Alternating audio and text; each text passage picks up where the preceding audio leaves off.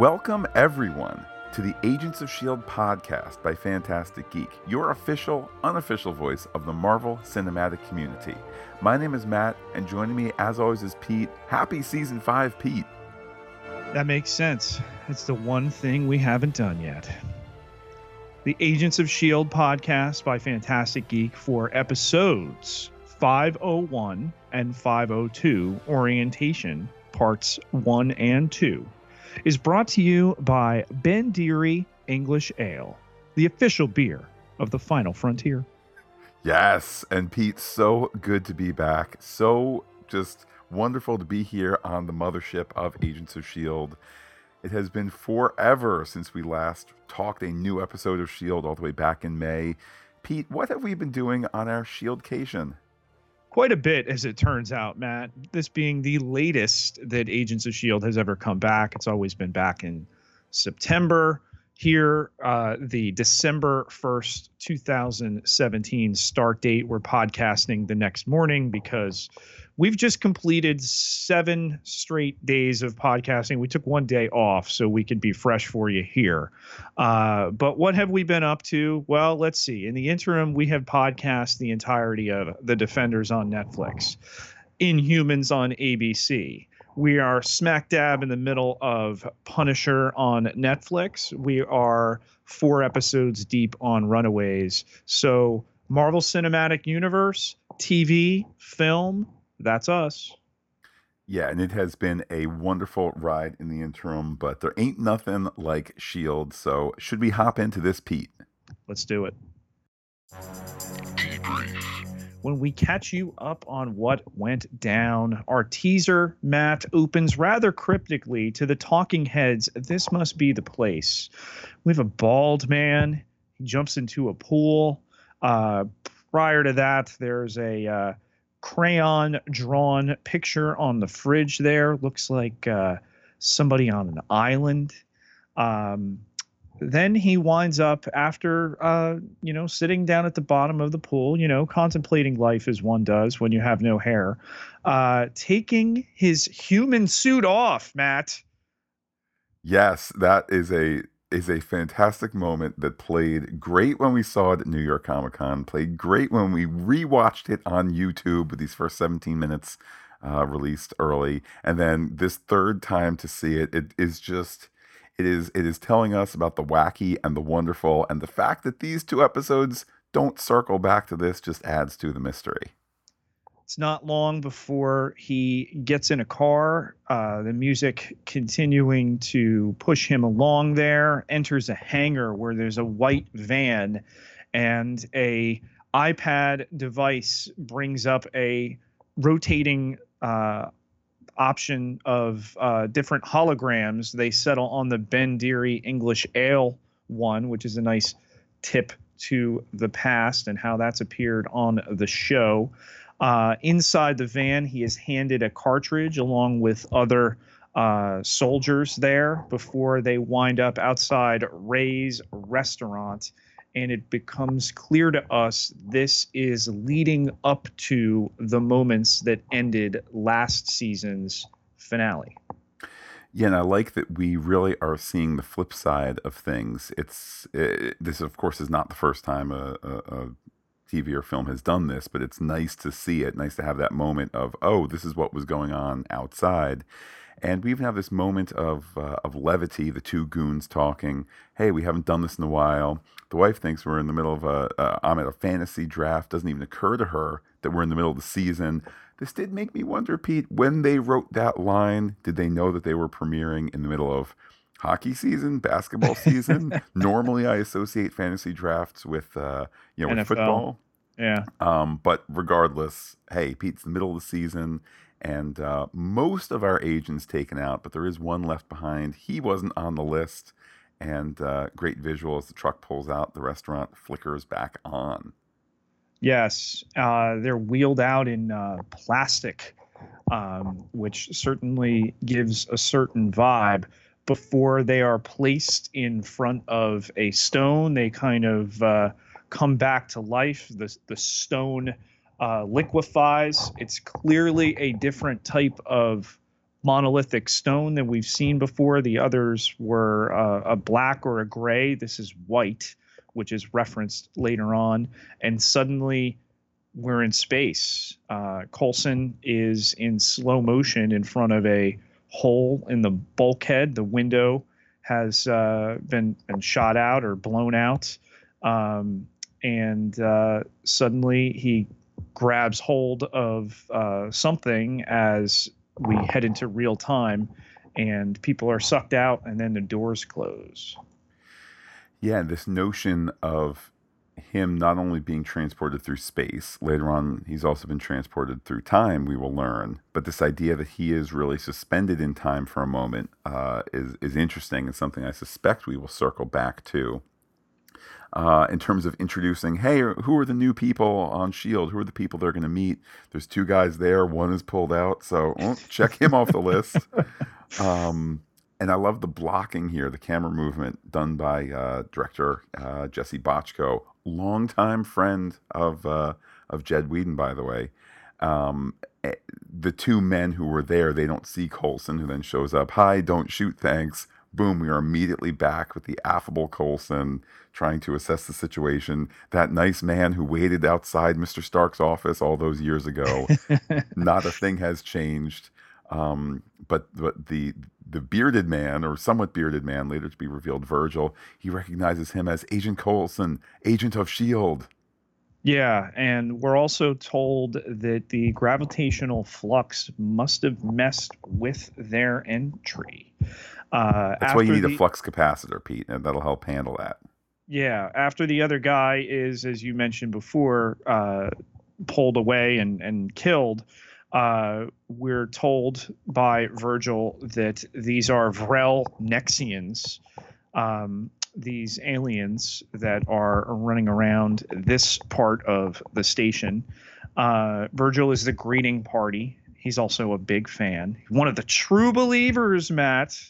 That's that's a nod at, at you, audience. You know, watching this in season five as we uh, careen towards the 100th episode of uh, Agents of S.H.I.E.L.D. in 2018.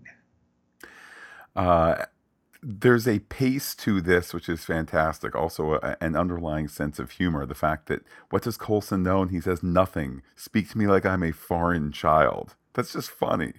Um, and then, of course, we're in the middle of this info dump from Virgil, who's explaining all sorts of things. But then, out of frame, Mac comes in, knocks him out, because um, that's what Mac is going to do. Um, and then, as reference at the top, Pete, they're in space. Yeah, that makes sense. It's the one thing we haven't done yet time and time again, particularly in this first episode, the show is being so self referential. And I dare say it's having this conversation with the audience that it has not normally had in terms of, you know, we'll get to it in due course, but in terms of acknowledging, okay, this is something that we haven't done before because we're trying to keep things new. Later on, they are theorizing about their situation, trying to, I think, mold our sense of theories and, and mold our sense of where things are going on. But but Pete, take us to Yo-Yo, who's about to be attacked by what my notes initially said was a masked man.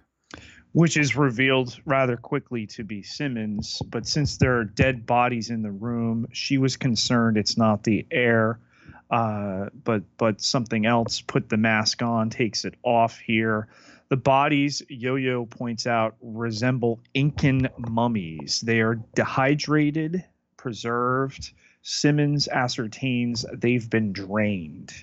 Meanwhile, uh, Mac and Coulson are uh, coming to grips with aliens here, um, and they meet up with uh, Simmons and Yo Yo. There's some hugs exchanged. What part of space are we in, Matt?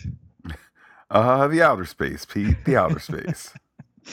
um, and uh, who locked them in? The door opens, and uh, while our agents have headed on here, there's a guy in a Star Lord esque mask and leather who comes in as we end the teaser and ended in spectacular fashion. The camera dollying out past him into space to get the wacky and weird Agents of S.H.I.E.L.D. title card. Uh, low on the theory list, but to me, high on the keep it in mind for next time list. Will we continue the space title card, or or was this just a one off as we've seen with uh, with some of the other episodes? But we get that act break. We return back, and uh, May materializing partway into a machine.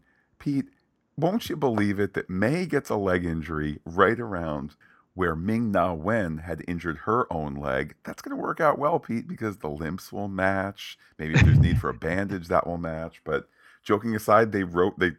This is an episode that's about solving show problems, primarily getting out of the way of Infinity War primarily if there was a budget cut how do you deal with that without making the show look like it's all cardboard backgrounds? And then here's another problem ming na wen has some mobility issues when you're not cutting to the stunt double or, or cutting to swoopy camera moves while she's fighting. All right give may a leg injury. Yeah seamless. Um, she had had surgery uh, at the very end of the season from an injury suffered doing her own stunts. Um, so they they take care of their own there on that left leg. Um, Coulson didn't bring his uh, good Swiss Army hand, Matt. He brought his civvy hand. He's concerned, of course, that they were about to be apprehended, that it would have been confiscated anyway. Um, so all of this pointed out by Mac, who uh, the the surrogate for the audience. He's out. He's done. But he quit like uh, years ago. well, and I, I, believe it's him, but certainly in the course of the conversation of the hand here, uh, it's no Inspector Gadget stuff. And that's the attempt yes. for them to say, do you get that, everyone at home? Yes. His hand is not saving the day. We're taking away their tools. We're stripping them down to a brand new situation. And if something's going to fall on them, they need to move. His Captain America energy shield will not save them. That's not this season. Yeah, and I think it's it's wise in a in a funny way to remind us of these things. Simmons further recaps, uh, and again with a little humor, she's been hurled through space before by a monolith, uh, and Yo-Yo posits that this is possibly Spear. Do you guys have a space division? Uh, the the whole moon thing, Matt. Oh, thank goodness it's not the moon. This is not the moon. This is not the moon, everyone. In fact, I would. I, am going to give a, fur, a, a, further theory, Pete. With the gravity of Earth now gone, with what we'll learn about Earth, that means the moon probably went, you know, lost its orbit. The moon is just a an ice rock out there. Ninety years in the future, there is no moon. We're done. I love too, Pete, that Mac here has continued to be played for laughs. It's all very, very meta, particularly as he mumbles, he should have been a fireman. Yeah. And uh, Virgil told Coulson that they were there to save them from Earth, uh, that they, they've come from Earth here. Meanwhile, Matt, May continues to struggle where she has materialized with that piece of metal in her leg. She bends it she's able to uh, free herself with it later using it is there anything more hardcore than using the piece of metal you were partially impaled in to beat a person um, I, i'm pretty sure there's not um, and virgil gets our other uh, agents moving here they can't linger he checks in with Alfonso Mac McKenzie, Yo Yo Rodriguez, Gemma Simmons, biochemistry. Sorry, Fitz isn't here. Oh, but he's he's thinking of you.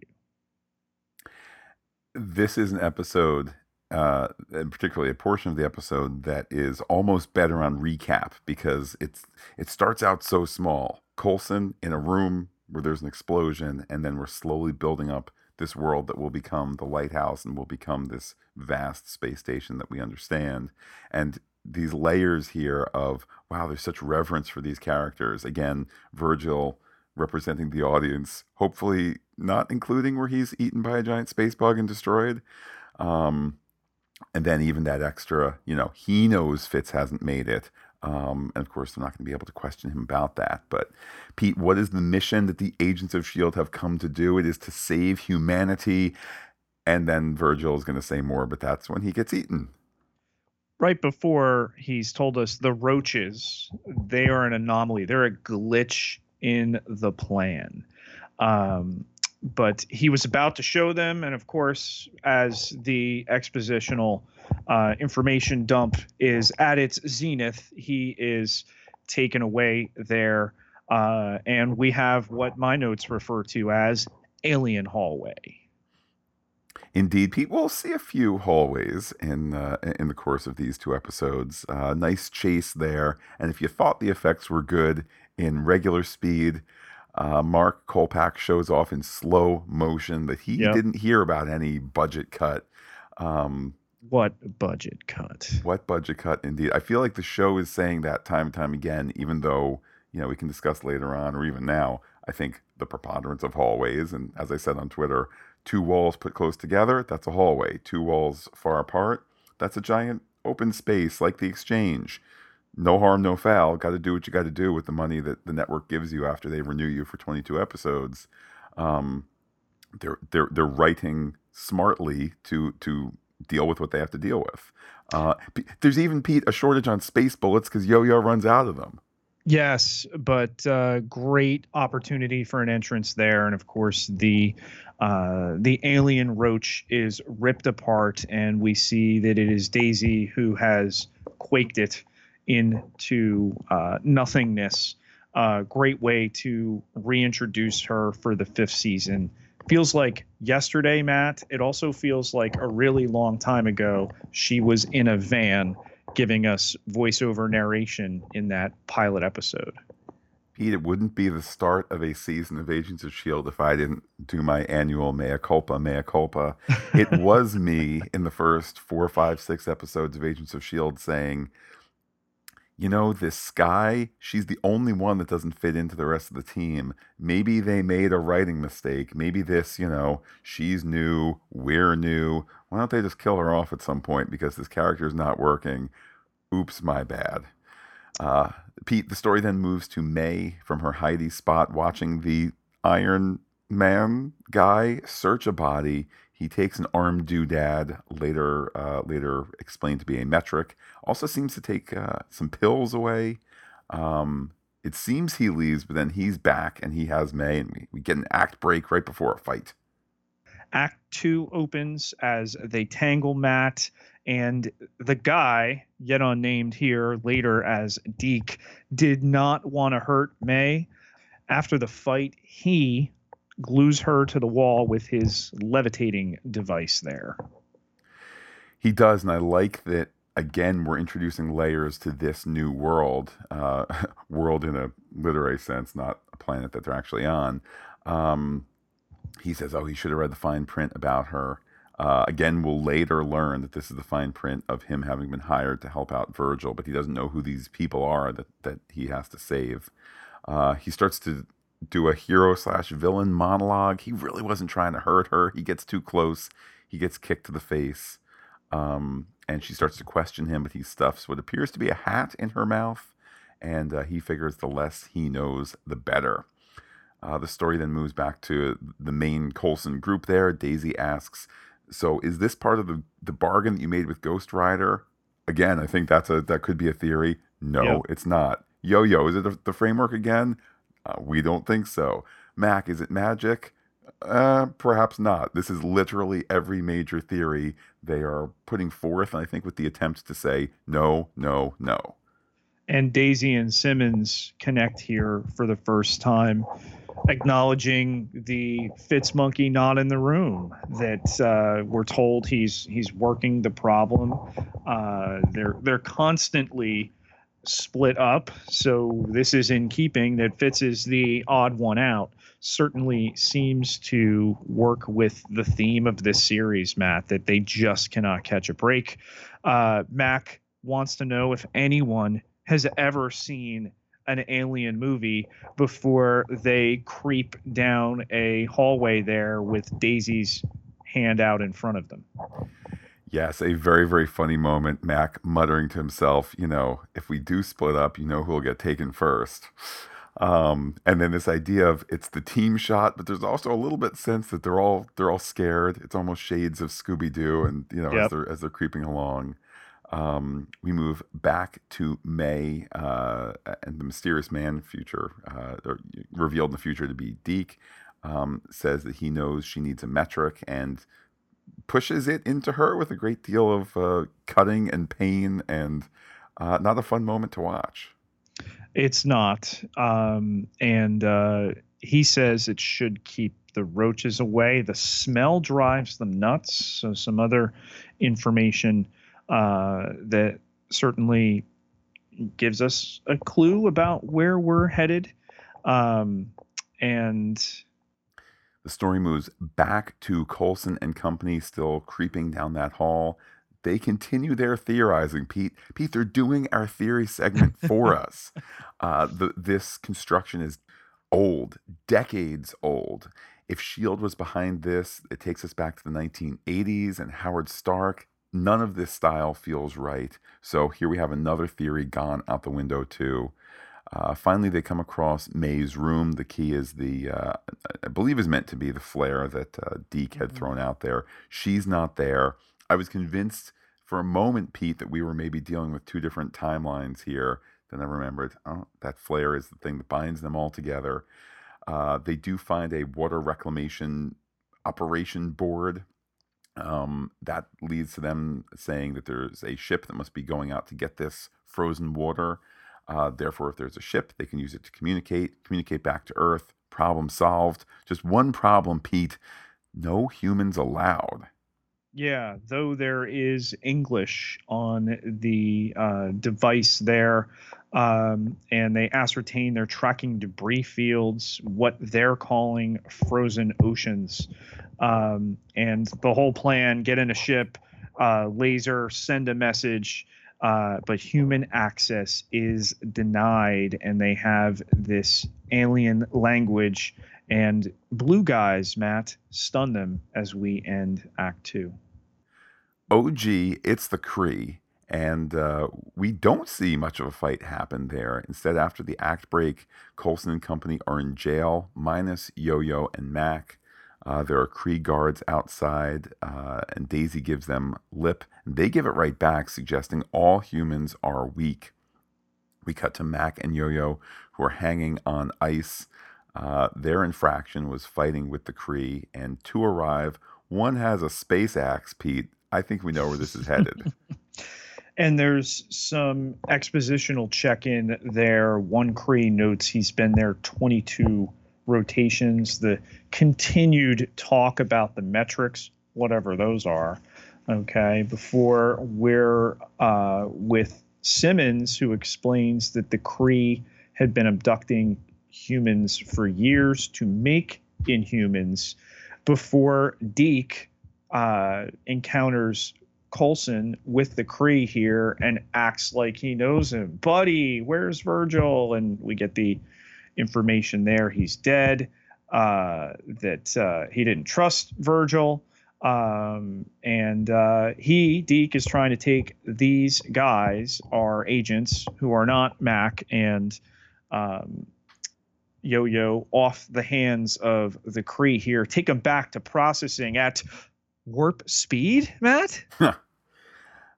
part of the the brilliance of how these two episodes are constructed and part of the further brilliance of them showing what they did show at New York Comic Con and online is the first mm, the first uh, quarter of this two hour offering, uh, maybe even a little bit less than that, but uh, give or take, the the first twenty minutes or so, let's say that, is selling you on the idea of uh, haunted space station with alien bugs you know, it's kind of like the haunted house with alien bugs in space, and, and they're all terribly alone.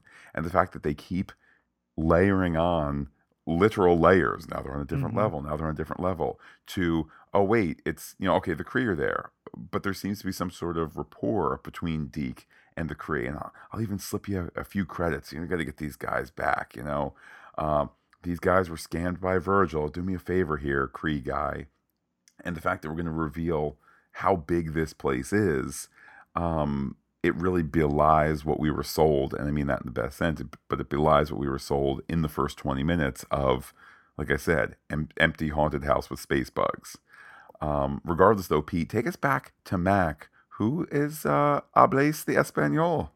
Yeah, calls the uh, the one Kree Papa Smurf, which was great. The idea that you would even know the words uh, for Smurf.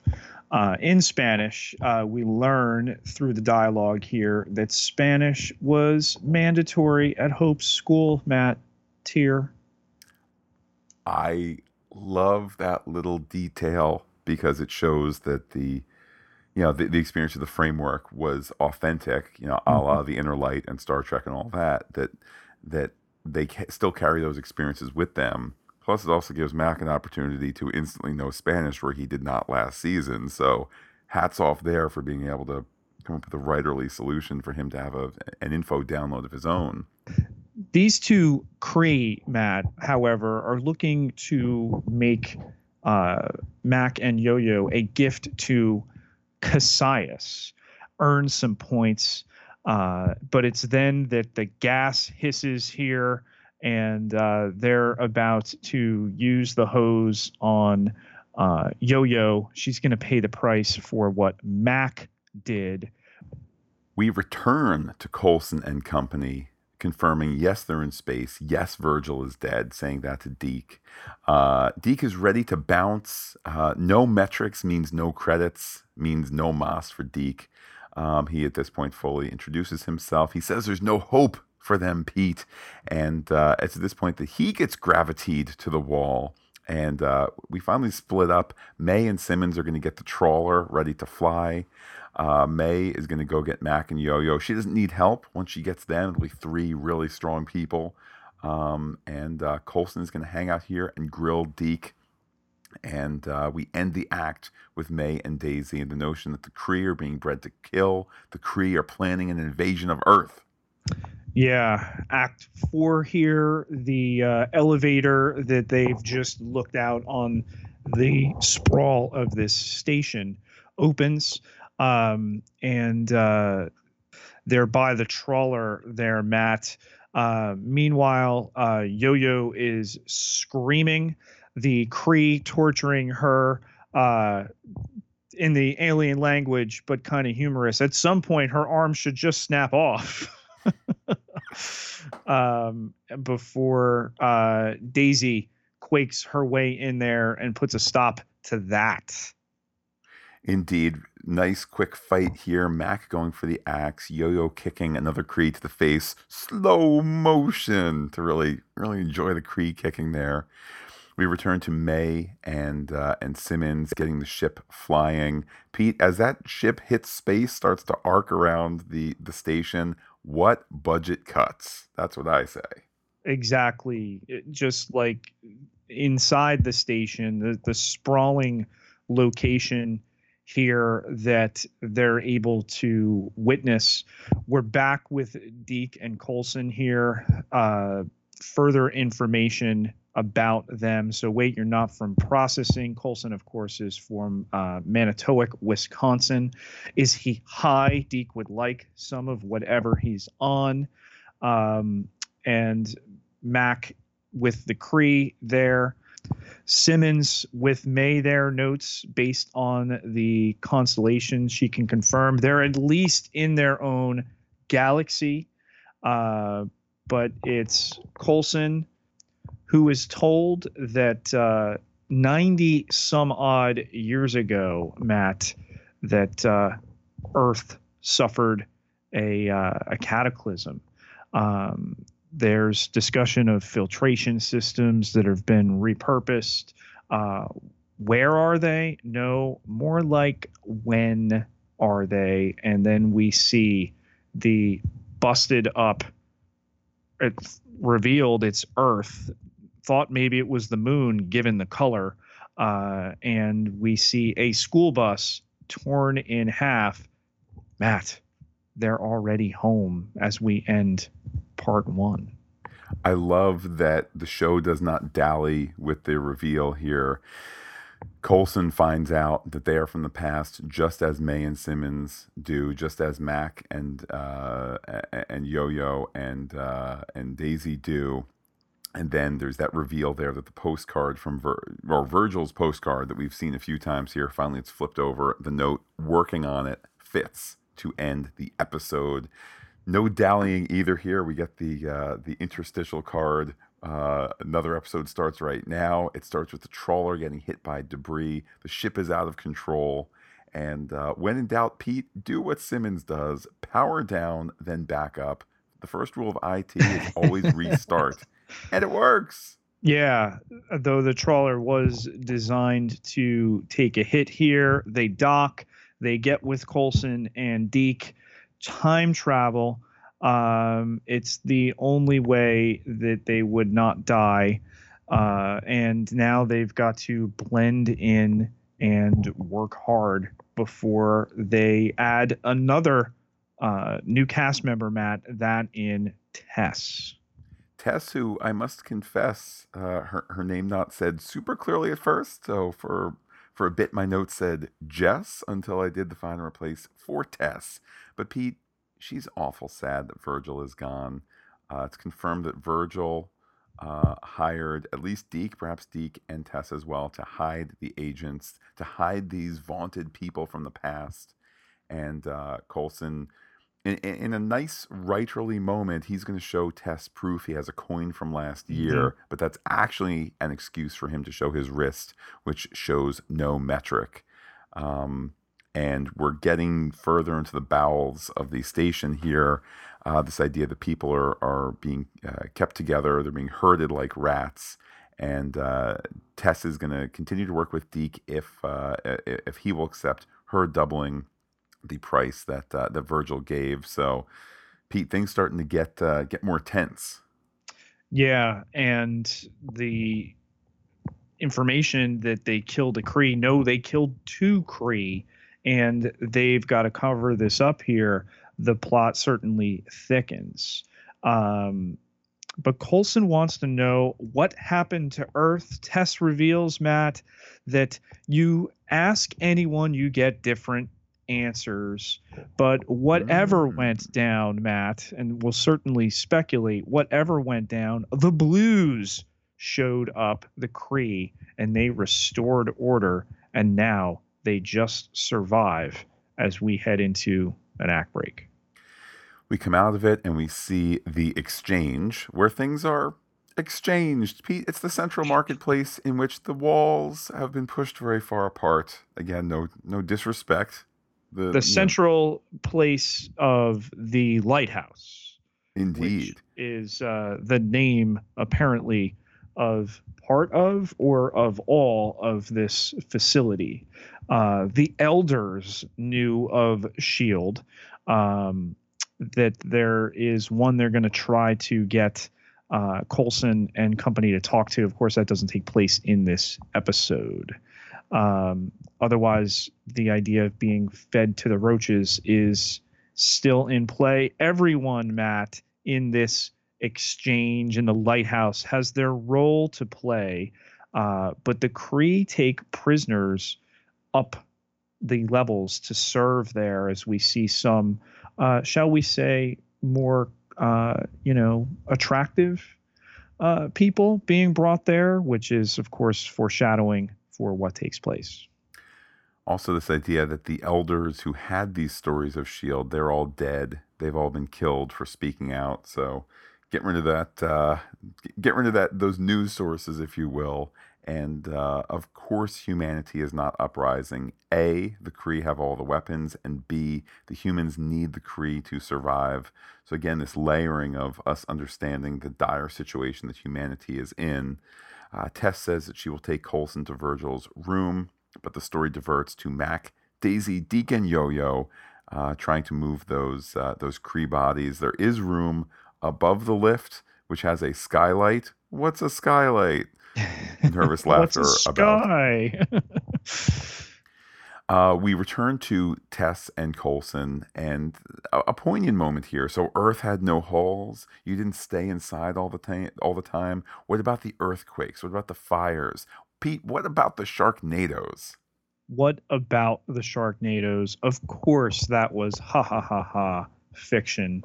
Here, you know, that's what they want you to believe Yeah, right. Garbage fiction, uh, you know, given further life by showing up in delightful fiction. Uh, but it is a, a cultural touchstone. We get uh, Grill here, Matt, with the cane, who is told that Virgil is dead. Darn it. Uh, he didn't trust him, but he liked him. And uh, as Coulson uh, moves away from Grill, whom he refers to as an avuncular fellow, we wind up with the rest of the group who are dragging the two Kree, uh, much larger and, of course, heavier, down the hallway there.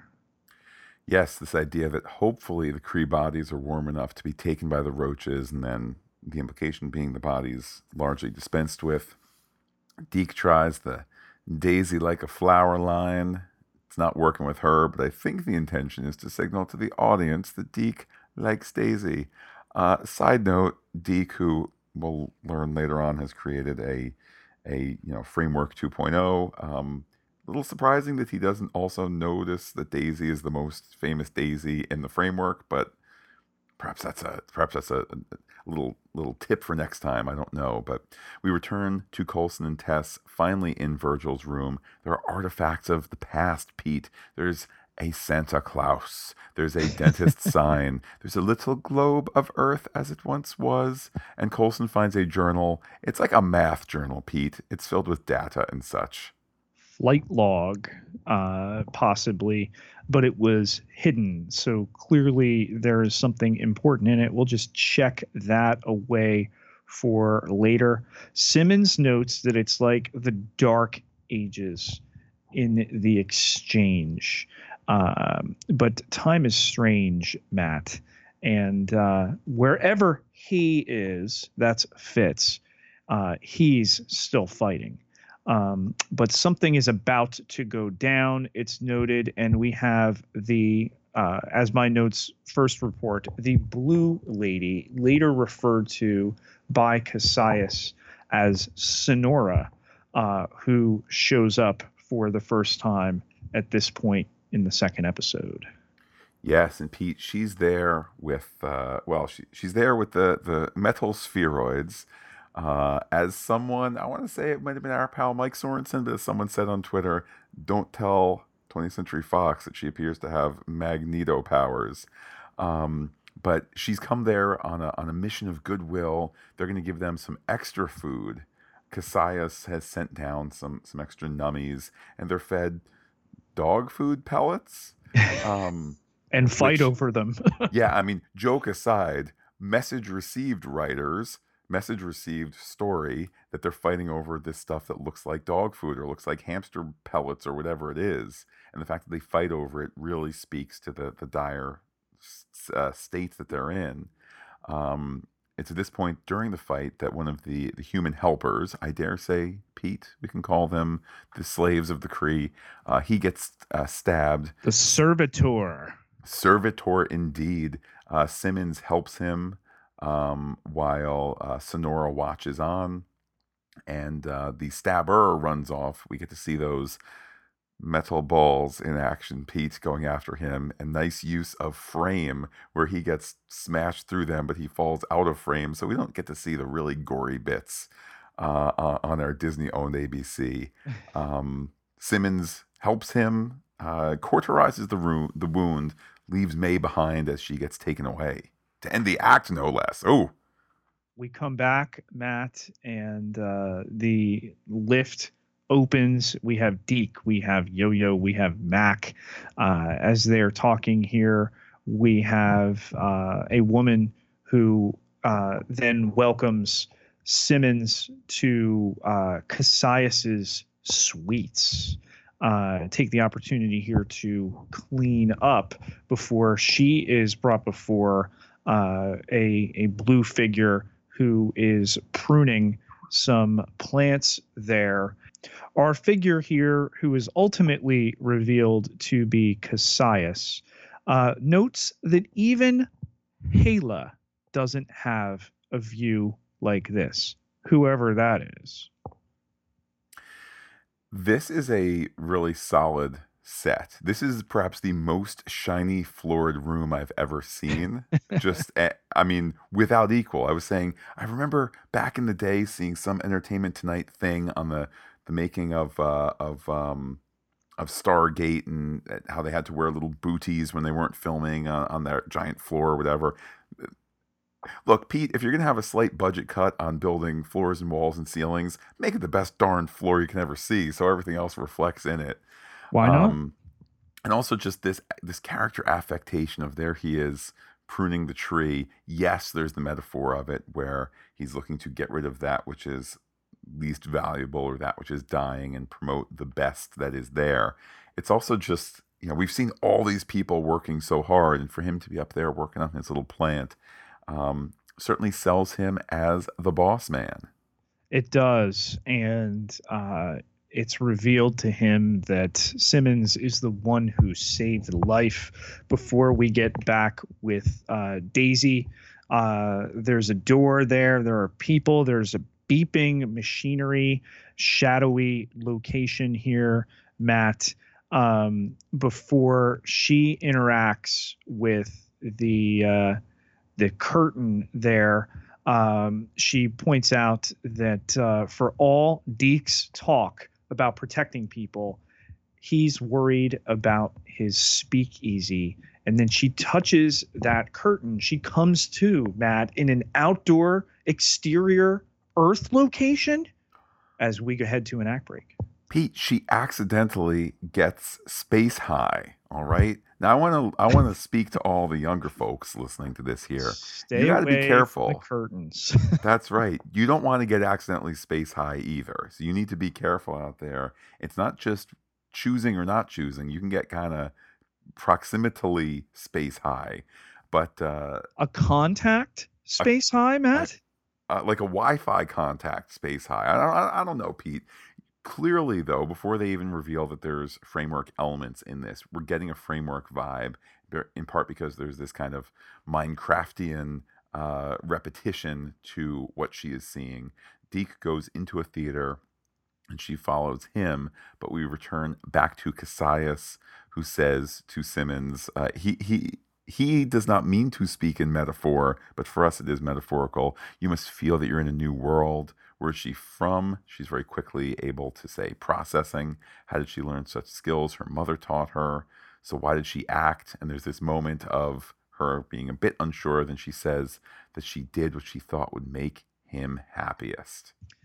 Yeah. Um, and with all of this, the background that they're fighting over food, the uh, introduction formally of Sonora here, um, but he's there to give them, the people of this station, the lighthouse, some breathing room.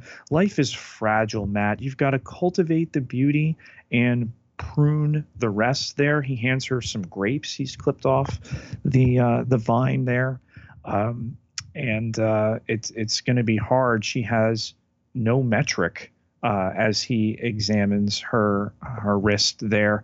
She removed it. She's sorry. Yet there's strangely no scar. There's not even a scratch.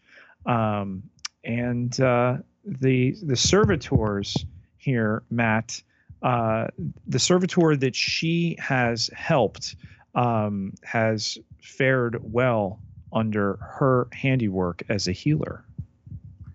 That he has, and uh, we will return to that after a bit. We we go to Coulson and May finishing a conversation. Uh, May takes Tess aside. This has all been a ruse so that Coulson can bust a steam pipe for a diversion, so that Yo Yo, so she can get an item, Pete. But the focus here is the funny because she, of course, Yo Yo's away she says to Mac that uh, he should see his go face. Pete, I think that they're doing some some wordplay there, making a reference that I shan't name. But enough of that stuff, Pete. There's going to be a metric test. Everybody's got to show their metrics. Uh, that's when Coulson goes back to uh, what, what's the ball guy's name, Pete? That's Grill. Grill. How could I forget that?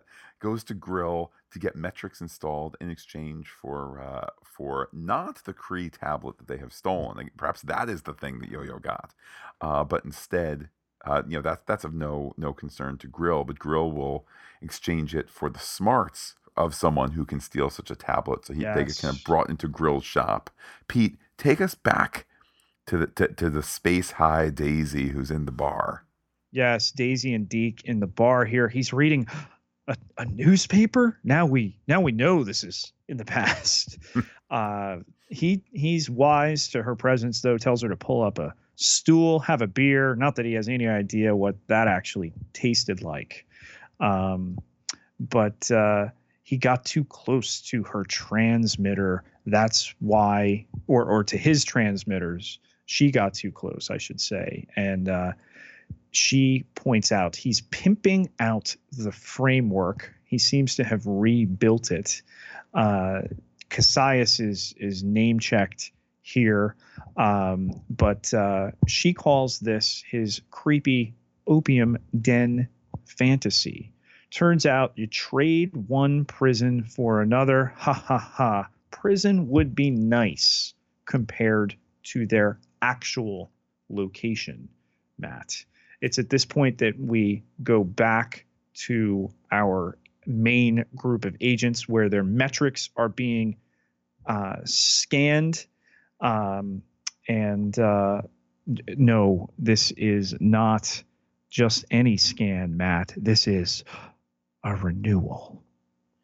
Indeed, this idea that they're all going to take a, a spin of the wheel of fortune and reinforce this idea of a life spent, a life earned. And if your if your metric turns red, then you must either give a life or take a life. So wait, your own. Matt, are you saying that during the red hour of festival, uh, where everybody runs around uh, and anything can happen, the uh, lights on their wrists, blue, red, taking lives, earning lives, that uh, hmm, we haven't seen this someplace before. Festival. You Indeed. are not of the body. uh, it's time for Shirley Jackson's The Lottery as we have an act break. We return from it with Grill and his lackey, uh, knowing that uh, that it's it's killing time. They use magnets to hold Coulson, Yo-Yo, and Mac via their metrics to the wall as uh, uh, Grill and the lackey hide. Um, one of the guys, the other folks who was selected uh, to have the the metric turn red, uh, he fights and he's looking first for Grill. Ultimately, he is shot by Tess. Uh, the Kree come in and check on all of them, and Grill, looking to to pay back his investment, lies, says that Coulson Company work for him. So uh, so friendships emerging, Pete, even in these most difficult of times. Take us to Simmons and Kasius. Simmons Matt is uh, working on the servitor here of Kasius, who of course must must symbolize perfection. So the the scar on the uh, torso there, Matt, that can be covered up, you know, with a tunic. But there's a scratch on this man's face. I'm not paying for this. Indeed, that's when uh, you know. Well, first of all, that that scar, that cut in his face, would mar him and could not be hidden. So it would be this very public show of lack of perfection for Kasius.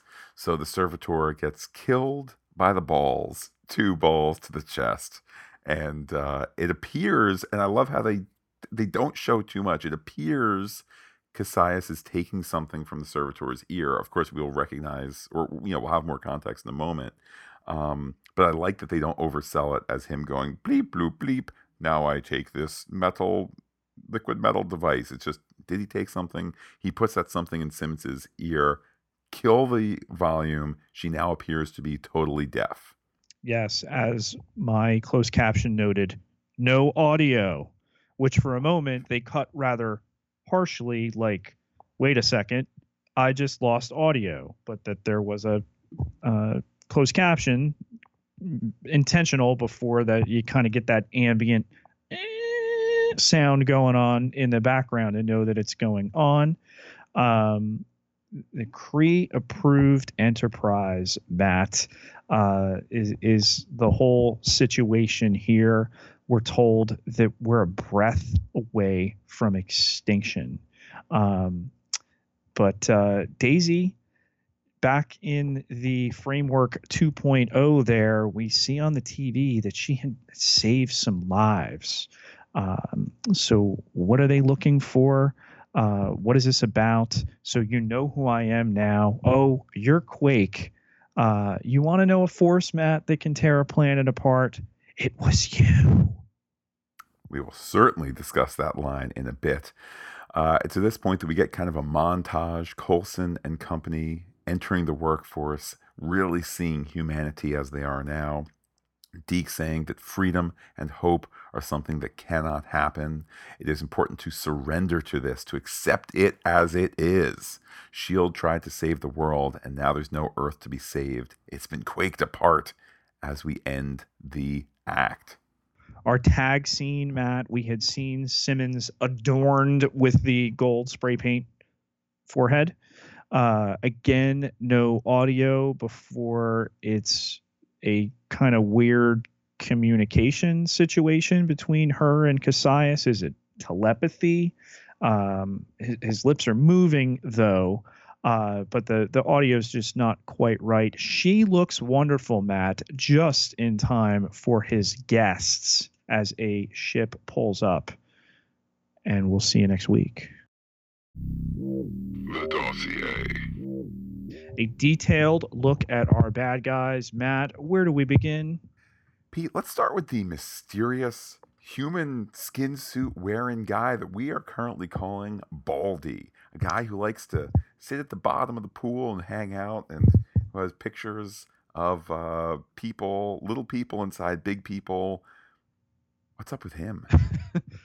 yeah, it's that we don't return to it in the rest of this episode teases that out. I have so many questions. We we really want to know uh, what's going on. The the money shot of of him behind the curtain, taking off the the skin suit.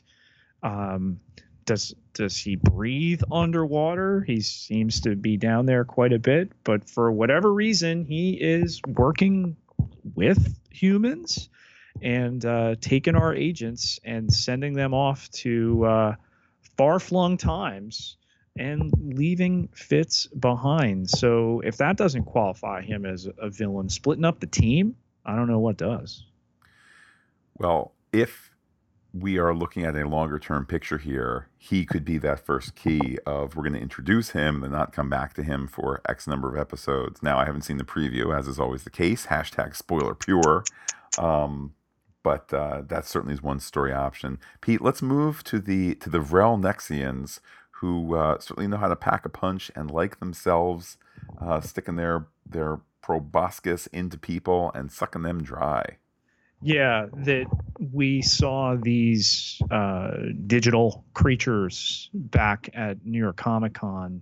So that's the first weekend in October, and the show had been shooting since July, and these are film quality special effects that we're getting on here. It's going to be very interesting to see as the window shrinks between when they filmed an episode and when it airs as we progress this season, what they do from an effects standpoint. But the the time differential uh, certainly behooves Mark Kolpack and his team as far as what they're able to do uh, in in these two episodes.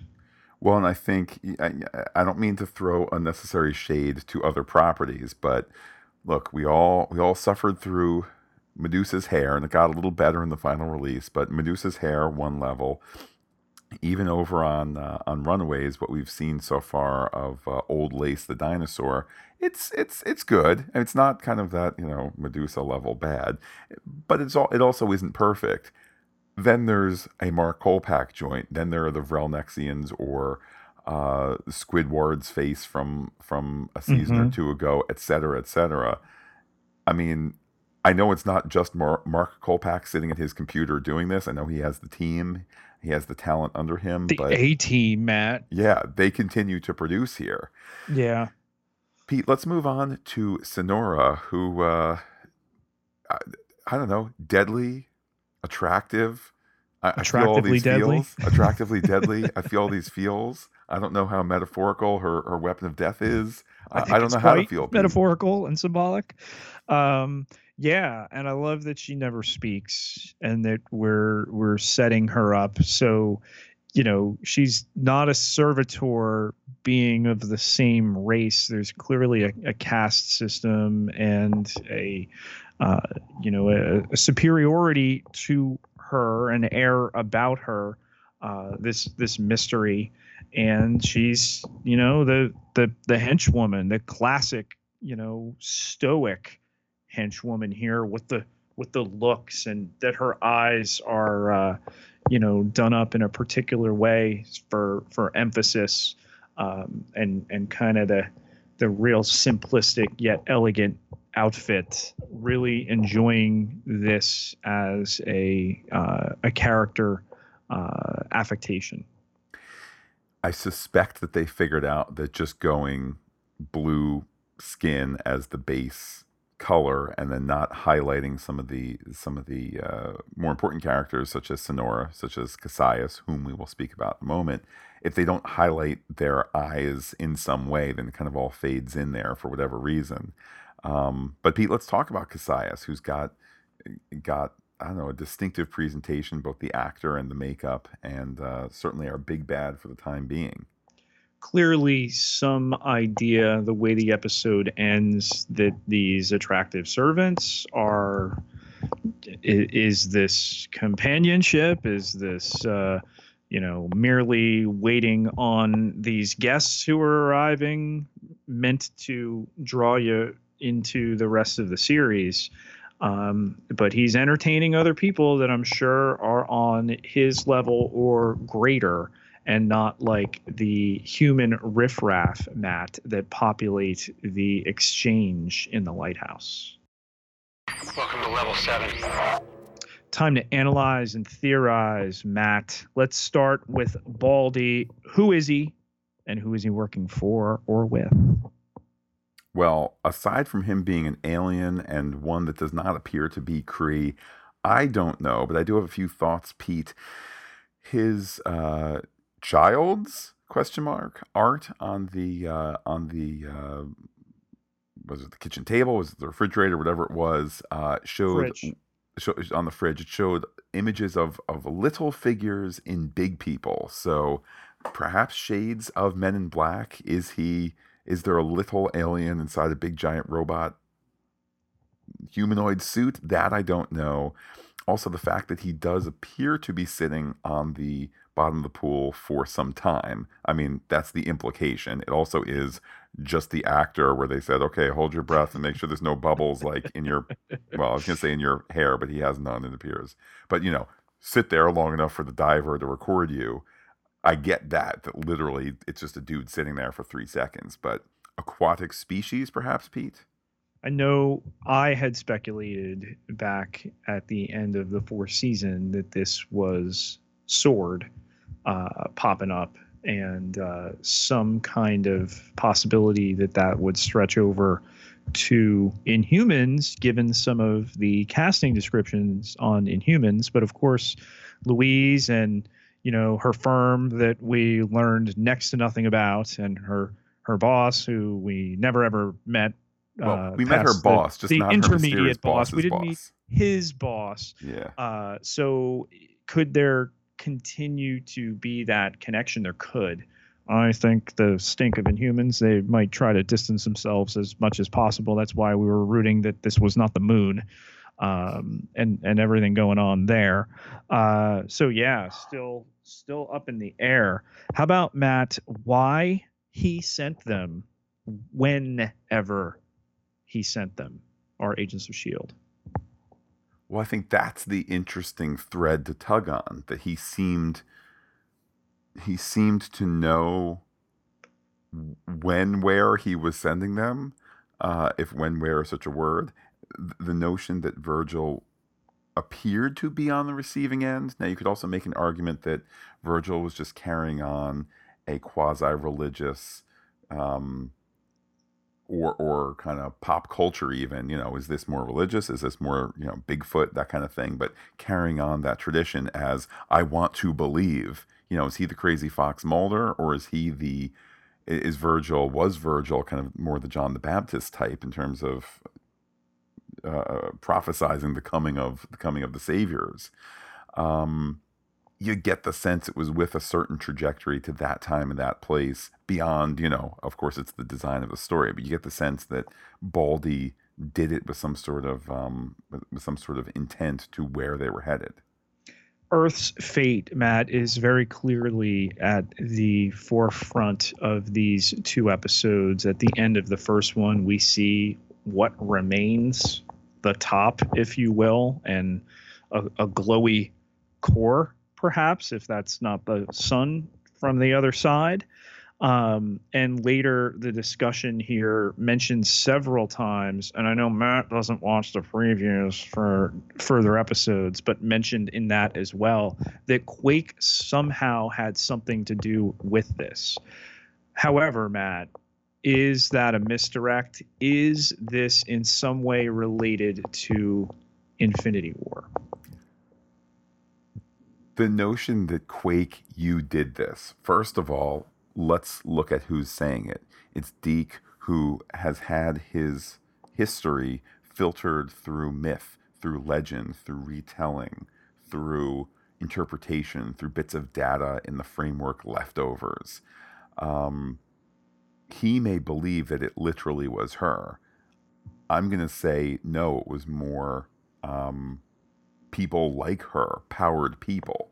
Uh, I know that Jed Whedon said to Entertainment Weekly, uh, who, you know, the, though the writer at Entertainment Weekly does not care for Fantastic Geek, we we still check out her articles. Um, th- he he had said to Entertainment Weekly that they will be done. I believe Pete. I'm gonna have to dig out this quote. I believe he said they're going to be done before Infinity War comes out, which I'm now just processing in terms of hold on because that's when does Infinity that's War come not accurate. That's not accurate, and, and that's why you know people who block other people on Twitter who ask questions maybe need to understand that um, there's a thing called a calendar, and you go to it, and it, it has all the days and the months of a of a year, and uh, Infinity War comes out on May 4th. So somebody in that whole scenario is uninformed. So whether it was Source who was asked a question, the follow up from uh, a journalist would be, but wait. May 4th is Avengers Infinity War. Clearly, you don't mean that Agents of S.H.I.E.L.D. would finish up prior to uh, Friday, May 4th. So, Pete, here's the quote. She asks, Will the show connect to Marvel movies at all this season, or is it too difficult? Uh, this is an interview with not just uh, Jed Whedon, but uh, Jeffrey Bell. Um, Bell says it's logically impossible to connect. I'm kind of paraphrasing a bit here. Um, Bell says, or, you know, essentially, Bell says Doctor Strange let them have some magic and the Guardians movies have also given them kind of leave to go into worlds that they haven't been before. So here's the quote, Pete. So having aliens, this is from Jeffrey Bell, not Whedon. So having aliens, having ships, having all these other aspects does resonate with the movies, but the next movie doesn't come out until May, which is after we're done. I think, to be fair, I think his point is they're done writing filming by May 4th if they're going to be releasing those last three, four episodes in the month of May. There still might be post production, but they're not making episodes in May. True. Um, and again, to to be the voice of facts and the idea that I've conducted a, a fair number of tens of thousands of interviews throughout my career, and you go in with some knowledge instead of just the notion that you're going to go, uh huh, uh huh, uh huh tell me more. Um, here, it's not the uh, next movie. Black Panther is the next movie, Matt. Which again, hey, Black Panther, no, nothing there. Okay, then the next movie after that, and they are tipped off by the greater uh, stewards within Marvel. It's not to say Feige is calling them up and saying, okay, this is the last shot of uh, Infinity War, so that you know what to do on your TV show. That you know we haven't really played up the connection over the last couple years with, but they are very clearly aware of what the direction is. Um, the the organization does that. They they have that level of contact. So to even play around with that, I think it's dishonest um, from the standpoint of the journalist uh, to propose that they're not on the same page. This is trying to be coy and cute, and it it comes off as cloying. Well, I can tell you, Pete, I got a year subscription to Entertainment Weekly for Christmas last year, and uh, I said to my wife a week or two ago, cancel it uh, because it was just issue after issue of this kind of stuff. Like, hey, I like Agents of S.H.I.E.L.D. Hey, you're talking to two of the producers. That's awesome. What are you walking away with? First of all, Bell and Whedon, uh, to their credit, or, or rather to say, not to the discredit of, uh, of, of the writer here, quote after quote. Well, we're not saying anything more than that. All right, I get that they want to do secret stuff. That's not her fault as the writer, but it's puff piece after puff piece in there. And I'd rather get my breaking news from Deadline and Hollywood Reporter. I'm not personally yep. a variety guy. Uh, both, I think Deadline is better at shorter articles. Hollywood Reporter, as the grand dame of, of it all, puts mm-hmm. so much on their website. You can do these long reads about all sorts of things. So, to me, Entertainment Weekly, whatever, puff piece. We're moving on, Pete let's talk about Hala, whoever the heck that is, Matt. she she has or he has uh, some better view even than Kasius. Is that the person in the ship? Is that the guest coming? Maybe. I like, and, and this is logical, but I like that, of course, we have not gotten to the bottom of everything yet. Uh, the notion that maybe we've met the boss of this station, but the the regional district manager still has yet to come, or or that sort of thing. Um, it seems to be, as you had pointed out off mic Pete, that uh, that um, as they're celebrating this hundredth episode, they may still be on this station. So, if that's the case, of course we need more character stuff because we're not going to spend the next eight episodes going. Oh man, another fight over food pellets. Oh man, two more Kree dead. Let's take them up to the roaches. Um, of course, you need to add more characters to this, and Shield always does this fantastic job when they don't know what to do. They add characters, they add character interaction, interaction, they add character intrigue, and and that's really the strength of the show. And let's just check in on the math. So with two episodes here tonight, 22 in each season through the four seasons, this was the 90th episode that aired when they were finished last night. So their 100th episode is the 12th in this season. We're 10 away from that. Um, so that will be at some point in 2018. Or even if they doubled up, they're, they're as we had speculated, there might be some doubling up further of episodes, uh, which is not happening next week. Next week is the normal time of nine o'clock, and we're speculating we're going to get next week uh, December 8th and then the 15th, four in before uh, a, a, holiday break. I can't see them going to Friday, December 22nd. That's typically like, all right, we are now in the the holiday, uh, you know, zone here where we don't air new episodes. Um, and we haven't even thought, Matt. I mean, last year this time we got uh, Slingshot, um, whether the possibility exists that that a digital short, something like that. I mean, they did walk away with an Emmy nomination, so we'll have to see. But maybe Pete, uh, we get the Adventures of Virgil, like we get a Virgil backstory. maybe, maybe I don't know if it could be as compelling, but who knows? Uh, framework 2.0, Matt. Here we thought we were done with the framework, and now it's being pimped out uh, in um, a, a freaky uh, virtual opium den. I like that the show, and they signal this time and time again in the first 15 minutes, the show is not afraid to backtrack on itself at times that make sense. Uh, you need a break. You want a break from this standing set that it appears they're going to be getting a ton of value out of. So, not spending a lot of money on new sets each week. But you want to mix things up a little bit. So, boom, quick, intentionally repetitive and somewhat inexpensive uh, digital exterior. Boom, you go into either a real bar or a bar set that's you can rent out space for. Um, it, it mixes things up visually.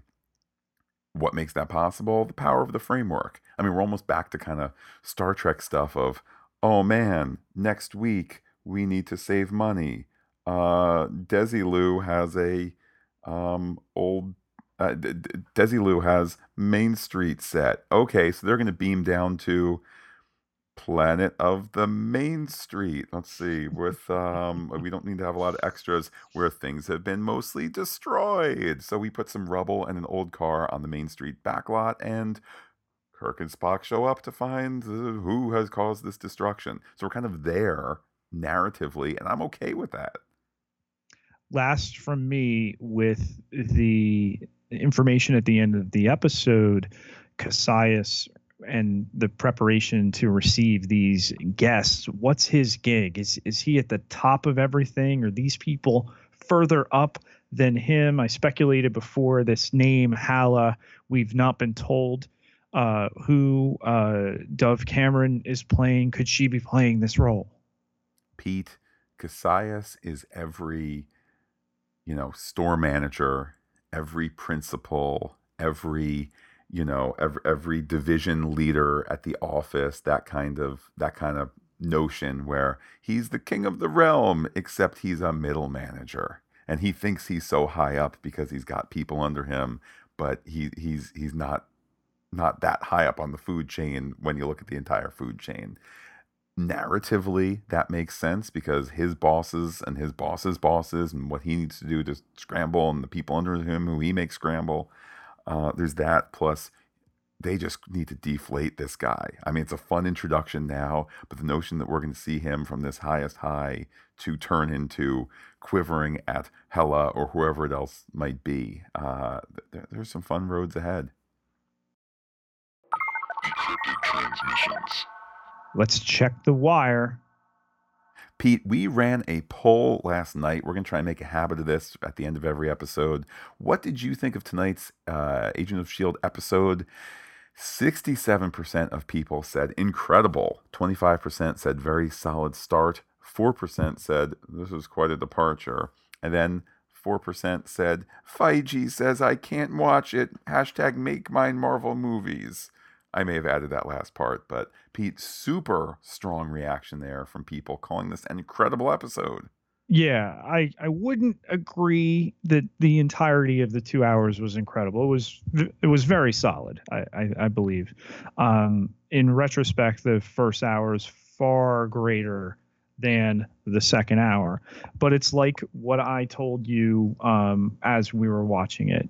Um, I'm I'm a little down on the the sets only because the the lighting I pondered several times, particularly during that second hour. Do I need to turn the light on my TV up? They they just seem to be shooting so close and so dark. Uh, and I, I get the atmospheric uh, sense that they're going for. I just worry long term particularly as it seems that by their 12th episode, they still seem to be filming in these environs, that uh, it might wear thin. But we don't tune into this show for the setting. We tune into the show for the characters and everything that we got with these characters, with very small exception in these two episodes, makes us care. It's Simmons in trouble again.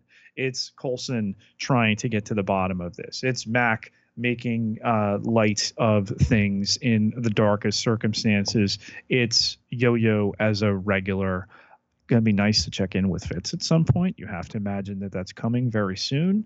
Um, even though there had been some blowback online about why you take Fitz off show. Them's the breaks. Yeah, apparently he's working on a movie, so they gave him permission to be away from the show for a little bit. I mean, to me, no harm, no foul. You think of all the times in these past four seasons where they haven't known what to do with May. So May is sidelined, May is doubled, May is doubled again, May is doubled a third time, um, in order to not have the actress just on the sidelines. If he's got somewhere to be for, you know, 15 days, 20 days of shooting, and they're going to largely write him out of the first couple episodes in a very natural, writerly way. I'm okay with that. I mean, we had what? How many times has Simmons been gone at the beginning of a season? At least two, and Yeah. she hasn't appeared in the first episode entirely. That's not because she was being selfish and made this, that, the other. She was not. The story didn't need her. So if you can, if if you can meet both needs and everybody's all happy, okay, fine. And as for these people that say that uh, Feige won't let them watch Agents of S.H.I.E.L.D., th- that just needs to stop. Okay. Stop trying to create a rivalry that does not exist between the films and the shows. You want to talk about maybe the behind the scenes stuff? Then, then you know you can go over there and talk about that. Not many people care. Uh, you watch the films, you watch these shows they're an entire universe meant to be taken together. I think one of the things we enjoy the most about the Punisher is the places it's gone that none of these shows and and uh, films have gone yet. Uh, the the use of um, rated R language, Matt, the bordering of rated R uh, content in the kissy time uh, arena uh, if I can put that subtly. Um, so if you have a problem with that content, just have a problem with that content and don't watch. Don't say that, well, you know, the, the head of uh, Marvel Studios doesn't want me watching or won't allow me to watch Marvel TV. That's not the case. But let's go, Matt, to uh, a safe place in Facebook, where, of course, uh, on the Fantastic Geek Facebook page, we ran our uh, season five preview, uh, taking into account the 20 minute segment or so that we watched at uh, New York Comic Con and talking about our predictions for this season.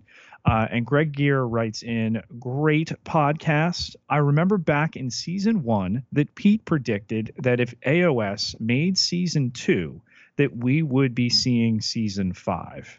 I guess he knows what he's talking about. I have stopped trying to play up the shtick of Spoiler Pete. I just accept that it is not a shtick and that it is a real thing. Some of the things I may say on the podcast may be, eh, may be taken a bit lightly. Does Pete receive a nonstop stream of nondescript, uh, you know, brown packages sent from sent from Hollywood, USA, uh, which include VHS tapes uh, taken on the sly to, to show the first 20 minutes of Last Jedi. Maybe some of those things are tongue in cheek, but you know what? I believe in the legend of Spoiler Pete as truth, not as myth. Who uses video cassette anymore anyway? Matt, let's read some tweets. Pete, we have a bunch of tweets here. First one from our pal Mike Sorensen. That's uh, Warcry underscore 75. See now, Simmons is off in one place. Mac, Yo Yo, and Coulson as uh, are doing their thing. May's got her deal, and Quake's uh, in the House of the Rising Sun slash Cheers. This is why we don't split up. Uh, Sounds like also- Mac. Sounds like uh, Mike doing his uh, channeling his Mac there. uh, we got a tweet from uh, Liesa2, L E I S A 2, uh, in response to me tweeting about that fantastic, famous short story by Shirley Jackson, The Lottery. She said, "Good, uh, good reference. That was one of our stories in eighth grade this year. So Oh yeah. glad to glad to have have the youth watching the youths.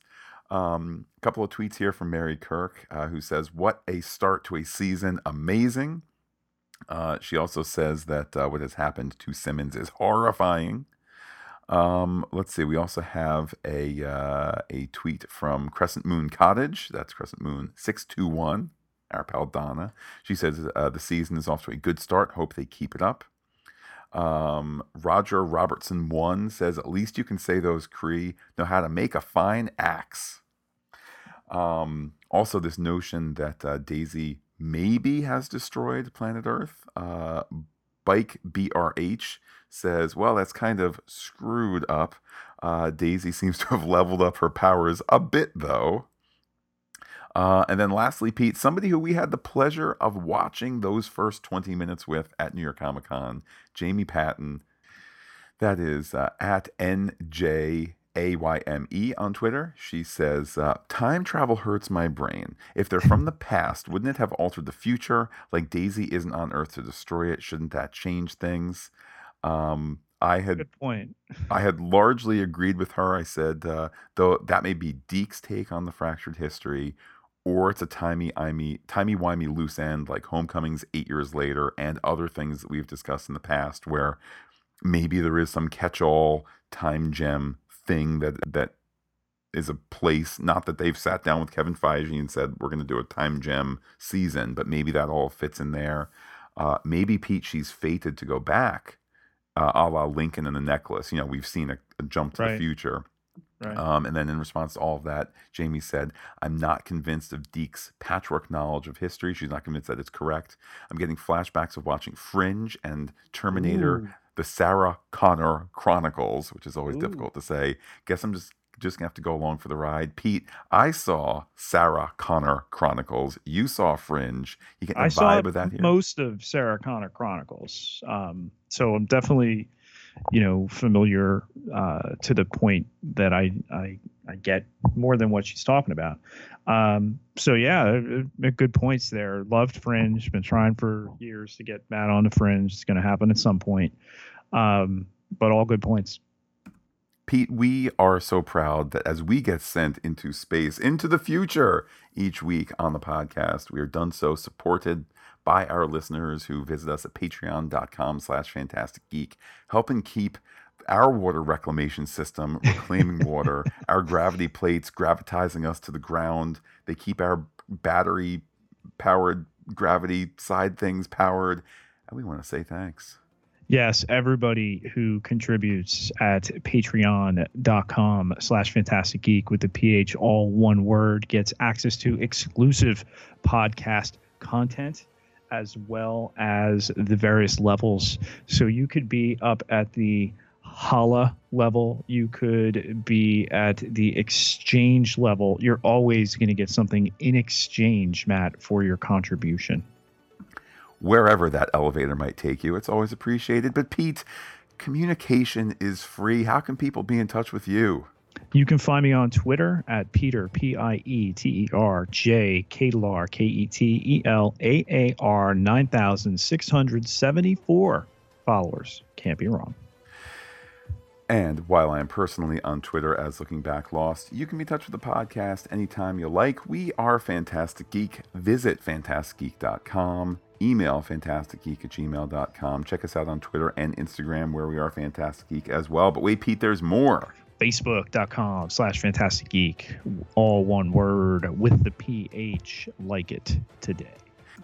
If you are listening to us on the Agents of S.H.I.E.L.D. By Fantastic Geek podcast feed, we will be back next weekend to talk episode 503. Pete, if you, they are listening to us on the Pop Culture Podcast feed, what are we talking about next? We will be hitting up Punisher episode 107 uh, tomorrow. That'll be Sunday, December 3rd already, Matt, before returning back to our Runaways on Hulu on Tuesday, December 5th.